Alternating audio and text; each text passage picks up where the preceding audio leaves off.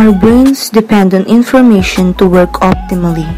The quality of information we engage with largely determines our perceptions, beliefs, and attitudes. It could be information from other persons, the media, libraries, archives, museums, publishers, or other information providers including those on the internet. People across the world are witnessing a dramatic increase in access to information and communication. While some people are starved for information, others are flooded with print, broadcast, and digital content.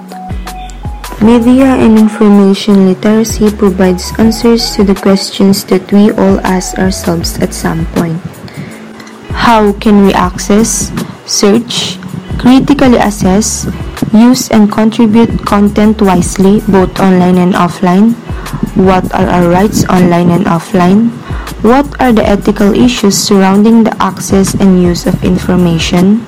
How can we engage with media and ICTs to promote equality, intercultural and interreligious dialogue, peace, freedom of expression and access to information? Through capacity building resources such as curricular development, policy guidelines and articulation, and assessment framework, UNESCO supports the development of MIL competencies among people. Free and open online courses are available for self-paced learning about MIL. Through media and information technologies, the organization facilitates networking and research through the Global Alliance for Partnerships on MIL and MIL University Network.